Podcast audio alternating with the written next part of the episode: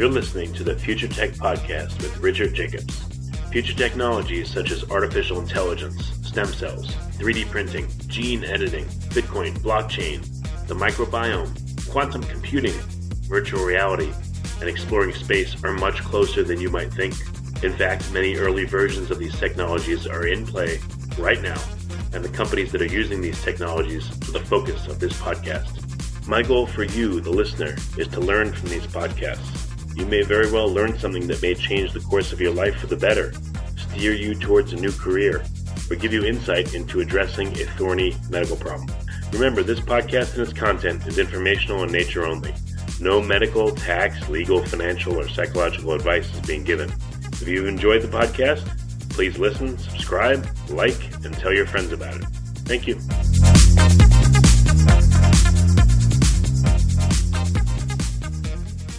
You're about to listen to my podcast with Paul Moayyedi, a very distinguished person.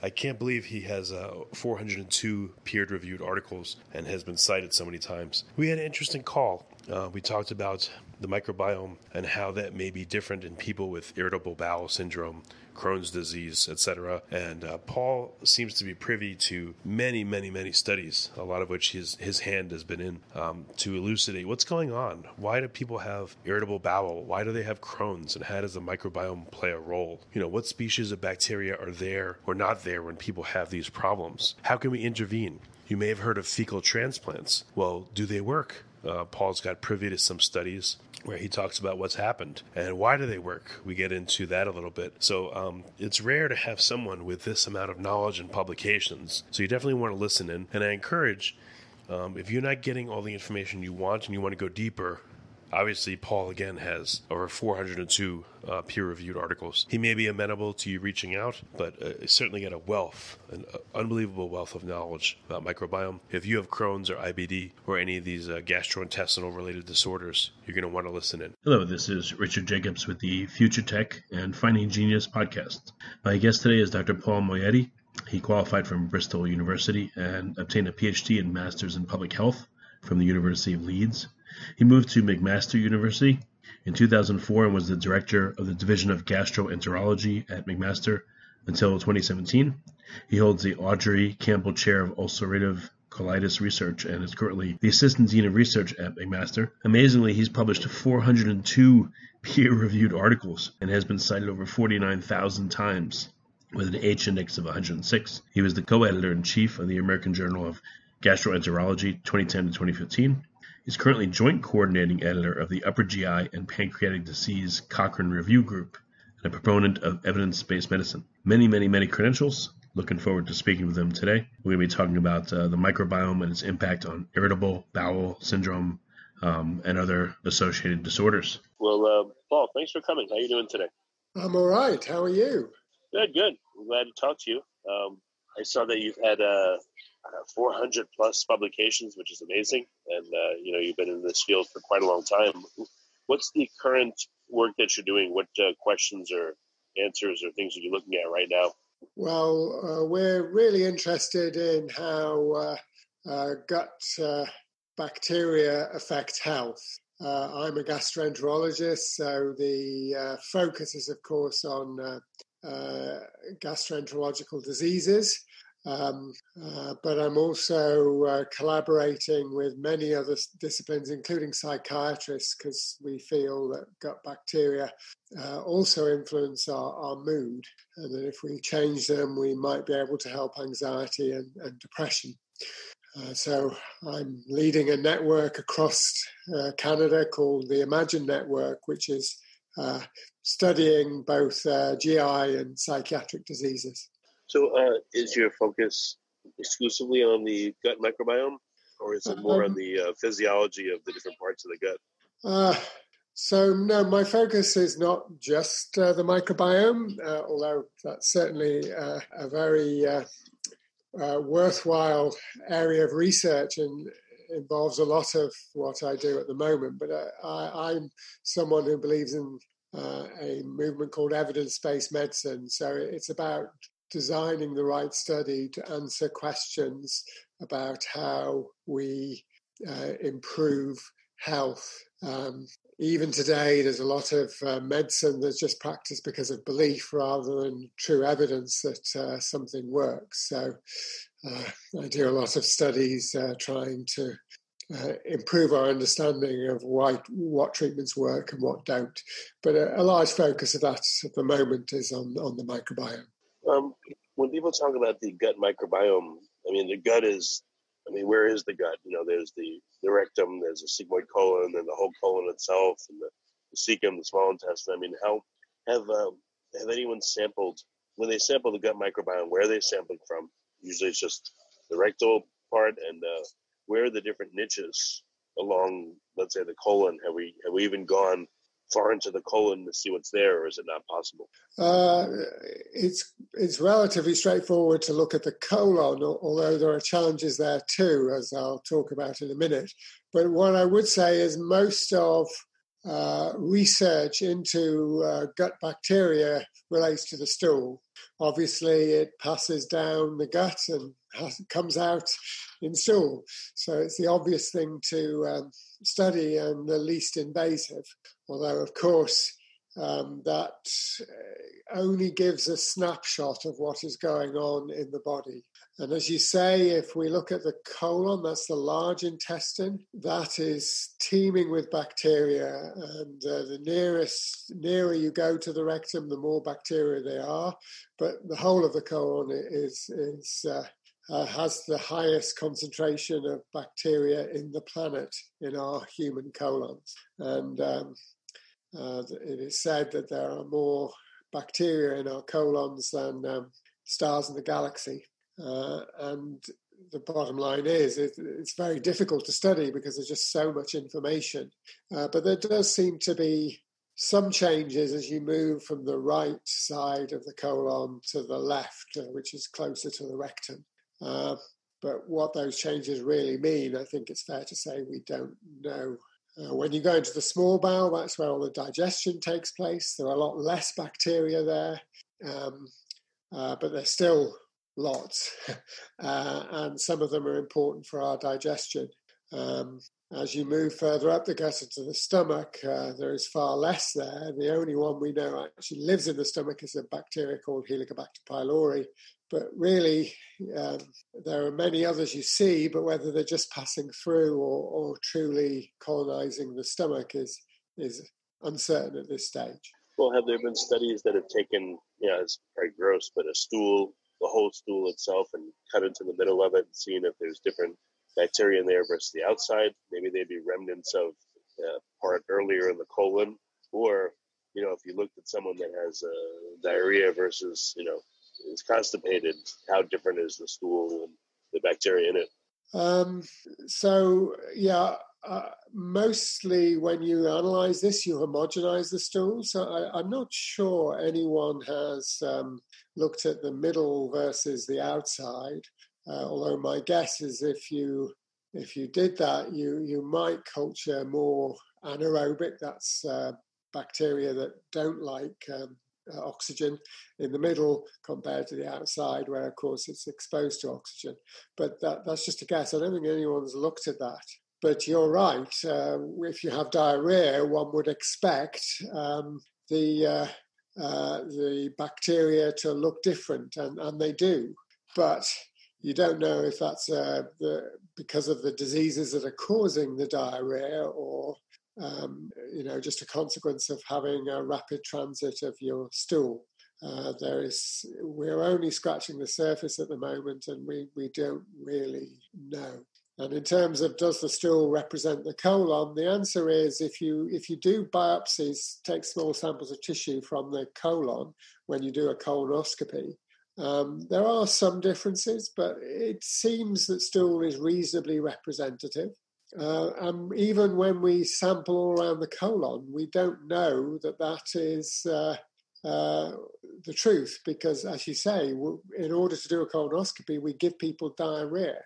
So, you know, what we're looking at is uh, is also a function of the bowel prep that we've given. Uh, so, knowing what's truly inside us is more of a challenge than you might think. Well, I wonder if you could um, characterize the bacteria in the stool and and determine, like, let's say you do a colonoscopy, you see someone has polyps or they have colorectal cancer, and then you go back and you analyze their stool. I wonder if you could tell from the stool if they have polyps or they had colorectal cancer. Because if you could reliably do that, then you might not need colonoscopies anymore at some point. You could just use stool samples. Uh, actually, that is something one of my colleagues, uh, uh, Dr. Selina, in collaboration with the engineering department at McMaster, is looking at a stool test that could rival the FIT test, which we uh, normally use as a stool test to uh, to diagnose uh, polyps and colon cancer. Uh, but as yet, we can't say that. Uh, and this is true of many diseases where you look at. Um, is when people study it, they find that people with colon cancer, for example, have a different gut bacteria to those that do not. But everyone comes with a, a slightly, a, a somewhat different story. And it's because of all that information I was talking about, that vast amount of bacteria. Usually, these are just small numbers of patients studied. And um, you can create any story you like, but you've just got so much information there, you can't be sure that story is true. And that's why when different researchers look at this problem, they, they come to different conclusions, all saying it's different, but different in different ways. Um, and this is why we have this Imagine network in, in Canada, which um, uh, aims to um, recruit 2,000 people with Crohn's disease, 2,000 with ulcerative colitis. Um, these are inflammatory conditions of the bowel. 2,000 with irritable bowel syndrome, a more common problem causing pain and changing bowel habit. Two people and 2,000 people are healthy. When we've got all 8,000 people, we hope we, we will have uh, much more information to really drill down what the true differences are and what's just happening by chance. So, what in particular are you working on right now? What's the latest that uh, you're trying to figure out? Well, that we're halfway recruiting that study that I'm talking about. This large group of people who are kindly volunteering to take part in this study, um, and our focus particularly relates to both irritable bowel syndrome, but also a thing called inflammatory bowel disease, uh, ulcerative colitis, and Crohn's disease. These affect uh, predominantly start in young adults and teenagers. And uh, we don't know what causes it, uh, but once you have this disease, it's lifelong, associated with, in the case of Crohn's disease, severe pain and diarrhea, ulcerative colitis, mainly just diarrhea, but sometimes very severe uh, and really uh, impacts on the quality of life. Um, and uh, the drugs used to treat it, called biologics, are, are very expensive and have uh, side of, okay, sometimes have side effects um, and do alter the immune system. So um, could could have serious side effects related to that in some people. And that's not to say that they're not miraculous in, in some patients, but in others, it, you know, they really struggle with their disease and we feel the cause is in the gut and likely to be bacteria, virus, or fungus that's sitting in your gut driving this disease. If we can identify that, we might be able to cure these diseases and uh, uh, help uh, you know, millions of sufferers across the Western world who, who have this. It seems like since everyone's microbiome is different, it makes sense to profile someone if you could when they're healthy, and then when they're sick, you know, continue to profile them to see the change, and that might give you a specific plan for them. You know, they these microbes seem to have disappeared; these are now in abundance. Can we somehow restore that previous balance for them that worked? Uh, yeah, uh, that's a very good idea, and one that uh, uh in Canada we have uh, have uh, been doing for about fifteen years now. That is called the GEM project, GEM stands for Genetics, Environment, and Microbiome. Uh, that's led by Dr. Ken Croitoru from Toronto. Uh, I'm also involved in that, um, but but Dr. Kroiteru is leading that study, and um, uh, he has collected 5,000 first degree relatives, that's uh, brothers and sisters, and parents or parents of an index case with Crohn's disease, and hopes and uh, collects their stool at baseline. And most of them will not go on to develop disease. But if you have a first degree relative with a disease, you're more likely to develop it. and we were predicting that over follow up, about 75 people out of those 5,000 would go on to develop Crohn's disease. And indeed, that has, has happened now. So uh, we're analysing that to see what the differences are. As yet, we do not have data on this, but we will in the near future. And uh, uh, that uh, may well give us some of the answers you are talking about. But again, I would emphasize that uh, doing that uh, makes sense, but you need so many people. And with 5,000 high risk people, we're only getting 75 with Crohn's disease, which, which is great. It means that most of the people participating are not suffering, but also um, means that we don't have that rich information that uh, I was talking about with the other studies. So the two are complementary. Um, I suspect uh, when we do the analysis of the GEM study, we will have interesting uh, possibilities, uh, but we won't have enough patients with the disease to um, to be certain that uh, this uh, this microbe is causing the Crohn's in this case. Uh, but I don't think we can ever be certain. I mean, seventy-five well, seems to be a lot more than a lot of clinical trials have. Yeah, but you you need you know most of research is based on being reasonably certain. So we often talk about p-values of less than 0.05, which means there's a one in 20 chance that the observed differences you have are by chance. If you go on less than that, there's all sorts of hypotheses you're throwing up all the time that are just not real. Um, and even at that level, there are some that are not real, but hopefully others that are. Uh, so that is why we're cautious because if you have lots of interesting possibilities, all you do is chase your tail, uh, uh looking at hypotheses, most of which aren't true.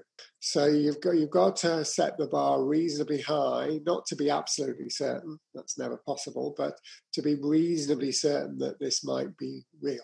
Uh, uh you know, a bit like uh, throwing a, a, dice. If you throw a double six, that could be a chance. If you do it a lot of times, then that's likely that the dice are loaded. It's that sort of uh, thing that we're trying to get to the bottom of uh, when we do these studies. Um, so, uh, well, how many people do you think it would take, or who knows, until the data comes in to give you a strong signal that Crohn's is, oh, you know, is coincident with a certain bacteria?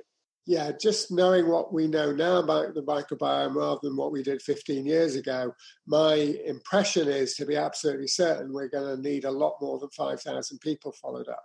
But that's also, it was a real struggle to do that. Dr. Croitoru has to be congratulated for, for, uh, for collecting that number of people, as well as all the investigators contributing to this in Canada, England, uh, the US, and Israel. But um, the bottom line is if the more certain you are going to be with the numbers, the more impossible the study becomes. So, this is why we're attacking it from different angles. On the one hand, we're doing the study you suggested. On the other hand, we're also looking at people with already who already have the disease. Uh, there, we can get much bigger numbers more quickly, uh, but we have less certainty of what is the cause and what is the consequence of the disease. And then finally, uh, we can do interventions uh, such as fecal transplants, which are also, we are also doing in Crohn's disease and ulcerative colitis, uh, changing the gut bacteria and looking to see who responds to that treatment and why. What, what about their bacteria changed to bring about that, um, uh, that success? And uh, we, we were the first in the world to start a randomized trial in fecal transplants in ulcerative colitis, and we're doing almost finished another one now.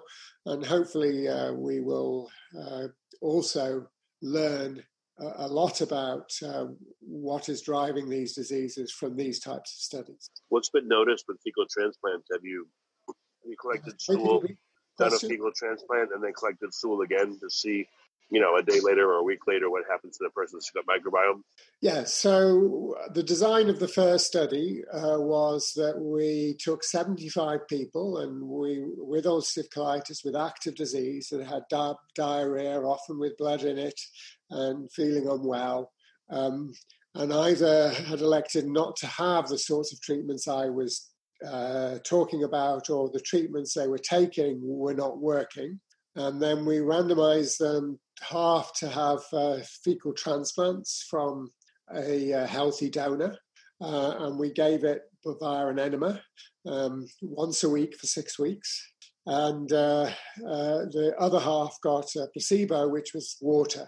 Uh, now, you may think that would be obvious to the person, but actually, when we're talking about fecal transplant, it isn't truly feces we're giving, it's actually fecally contaminated water. So, of course, when you put water up there, comes out fecally contaminated anyway. That was the design, and uh, we did show uh, success. Uh, twen- uh, a quarter of the people uh, went into remission at six weeks. Uh, it's not miraculous like the treatment of C. difficile, but nevertheless, it, you know, for those people who responded, it was it was great for them. And actually, that that is as good a success rate as you get with the biologics, uh, some of which cost um, ten to twenty thousand dollars a year to treat a patient with, whereas obviously stool is a lot cheaper. So um, you know this is certainly interesting. It's a small number of patients. This is uh, this is not certain uh, which uh, donors to use, how long to give it for, etc. Uh, but um, two groups in Australia, two different groups, have uh, confirmed our findings, and uh, we believe this could be an interesting pro- approach for sufferers of ulcerative colitis. And we're just trying to refine the questions so that, uh, uh, or our understanding of how this works, so that we can make it better in the future. And we're also starting uh, trials in Crohn's disease, uh, this time with uh, capsules of donor feces, obviously carefully encapsulated, so it's only released in the small bowel. We will see if that is a success as well. That study is led out of Edmonton by uh, Dina Kao and Karen Madsen. But what did you see when you looked at the stool of the uh, the people that had the fecal transplants? You know, what what were the main differences? Were there different bacteria that predominated? You know, what what what jumps out at you when you compare the uh, the stool of the people before they had the transplant and after? Uh, right. Well, what what jumps out at you is first of all, um, transplant is a uh, is not a great name, although it's with us now, so it's stuck. But nothing is being you know, transplant, when you transplant a kidney, the other person's kidney now is in you. With stool, it isn't that you gain the other person's stool. Our best guess is you gain about 10% of the organisms from the donor stool. So there is a shift in your gut bacteria, but it's not a wholesale shift. There's just some organisms that, that you then keep from the donor and lose from yourself. Again, a lot of these are different in different people, so it's difficult to give any uh, firm conclusions about what is driving the success. Although uh, my colleague Mike Surette, who I am uh, collaborating with, uh, the micro- microbiologist at McMaster, uh, his team are actually culture enhancing uh, the, the stool, which gives you a much richer picture than you get with a normal 16S rRNA, which is sort of technique where you amplify the DNA and RNA of the, of the bacteria there, or metagenomics, which is a, a different way of doing that. Uh, both of those give a rich picture, but you get much richer still if you culture that, although it is very expensive and time consuming. And they, have done that with our donors uh, and looking at what part of the donor is going to the recipient. That work is yet to be published, but it is providing interesting data have you looked at? I guess you you could look at three things: the bacterial constituents of the donor, the fecal donor, the bacterial constituents of the recipient before the donation, and then after. So if you look at those three, what was observed that jumps out at you? Yeah. So when we look at this overall, uh, we realize that the word transplant is a uh, uh, is, is not a great description because it's only about 10% of the donor bacteria uh, end up taking in the recipient. And so the recipient's bacteria change somewhat, but there's not a wholesale wholesale change towards towards the donor. Um, and others that have done this have shown a similar thing. Uh, now, obviously, it's interesting to look at the 10% that do take, particularly in those that respond versus those that do not. Uh, and So my colleague, Dr. Mike Surette, a microbiologist at McMaster University, has been uh, evaluating the donors uh, in great detail. Uh, so he and his team can culture uh, most things in the stool, um, which greatly enhances the resolution of what you're seeing in the stool. Uh, usually, you do it with uh, DNA and RNA extraction techniques. But when you actually grow the bacteria, you, you can get a lot more information. Uh, so he does that with the donors. It is very expensive and time consuming, so he is difficult to do that with the recipients. But um, we, we, certainly are getting some interesting signals, but that work is uh, not published yet. So um, I can't really uh, divulge anything more than that, other than there are changes. And uh, I think it's safe to say is we still haven't got a cure yet, but we're, we're inching for, to, for, sorry, we are further understanding how uh, what these differences are, which hopefully in the future will lead to uh, uh better treatments for patients. Have you looked at the like the metabolomics of the uh, the profiles to see? Oh, okay. The uh, you know the donor they were producing these metabolites and the recipient wasn't, and now we've you know we've added back in some necessary pathways or changed them? So that's a great question. And uh, we didn't do that, not because we didn't think it was important, but just because it's difficult to get funding for this. We're not a, a rich drug company. So uh, pragmatically, we could only afford to do so much. So we focused on the microbiome rather than the metabolomics, what the gut bacteria are producing. In, usually, you look at that in the urine. We are doing that in the bigger study that I talked about before, uh, where in these 8,000 people, we will have metabolomic data uh, as well as microbiome data. Oh, nice. So we will will send again. We'll have a much richer data set there to look at what the bacteria are, what the metabolomics are, and how how active their disease is, uh, and also compare with healthy controls uh, and hopefully see what is um, what is different. The other thing about this large study is it is, it is a cohort study, so we're following them up over time. Uh, so you know we will see them as uh, some of them sadly will relapse in the disease and get worse. Some will get better. And, and we can see what the changes in the microbiome and the metabolomics are in that setting. So, uh, uh, we hope that will give useful information. And um, I think, uh, you know, in an ideal world, you're absolutely right. It would be good to do this with um, with fecal transplants as well. So, what do you think is going to be important in the future uh, studying the microbiome? What what are like some huge overarching goals? Is it to do things like fecal transplants uh, to modulate people's microbiomes, or is it more to change their diet? Like, what do you think will be the big levers on how you can affect people's health positively? So, I think diet is important, and we are studying the patient's diet with a food frequency questionnaire in this last study that I was talking about.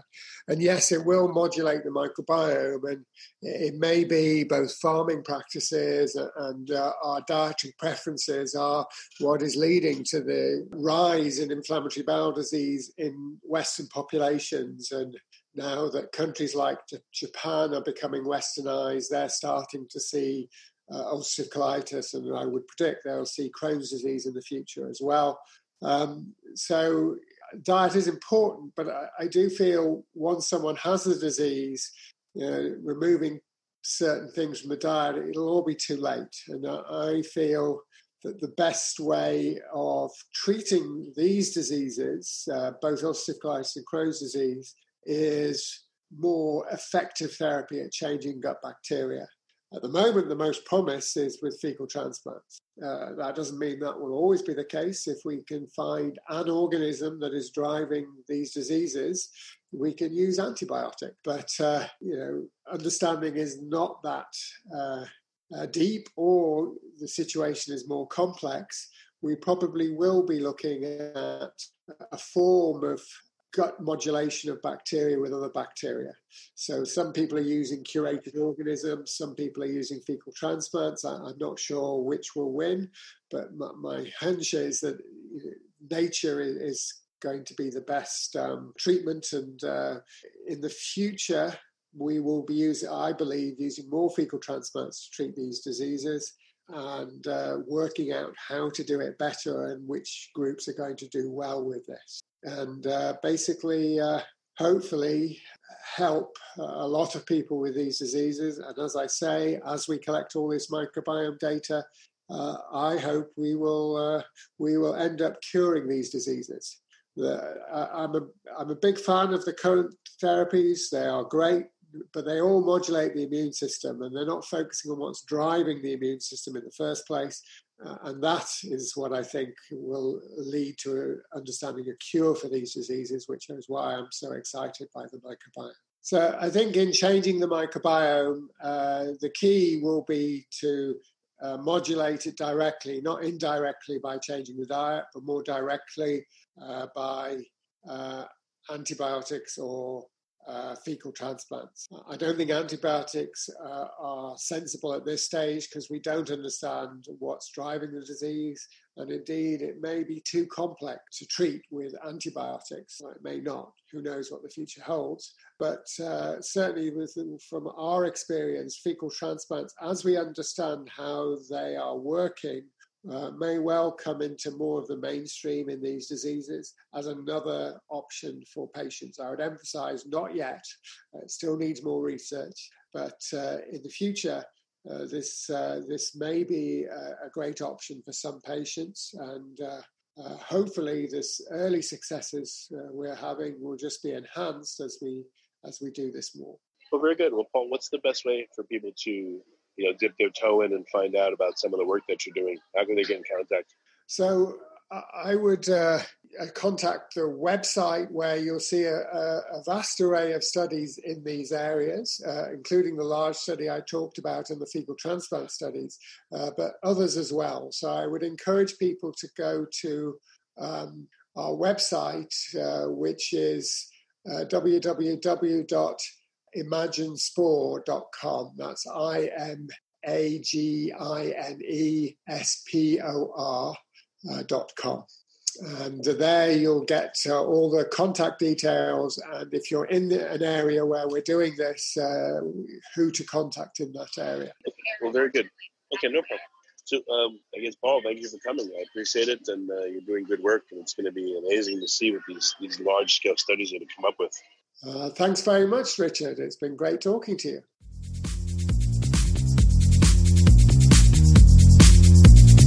You're listening to the Future Tech Podcast with Richard Jacobs. Future technologies such as artificial intelligence, stem cells, 3D printing, gene editing, Bitcoin, blockchain, the microbiome, quantum computing, virtual reality, and exploring space are much closer than you might think. In fact, many early versions of these technologies are in play right now, and the companies that are using these technologies are the focus of this podcast. My goal for you, the listener, is to learn from these podcasts. You may very well learn something that may change the course of your life for the better, steer you towards a new career, or give you insight into addressing a thorny medical problem. Remember, this podcast and its content is informational in nature only. No medical, tax, legal, financial, or psychological advice is being given. If you've enjoyed the podcast, Please listen, subscribe, like, and tell your friends about it. Thank you.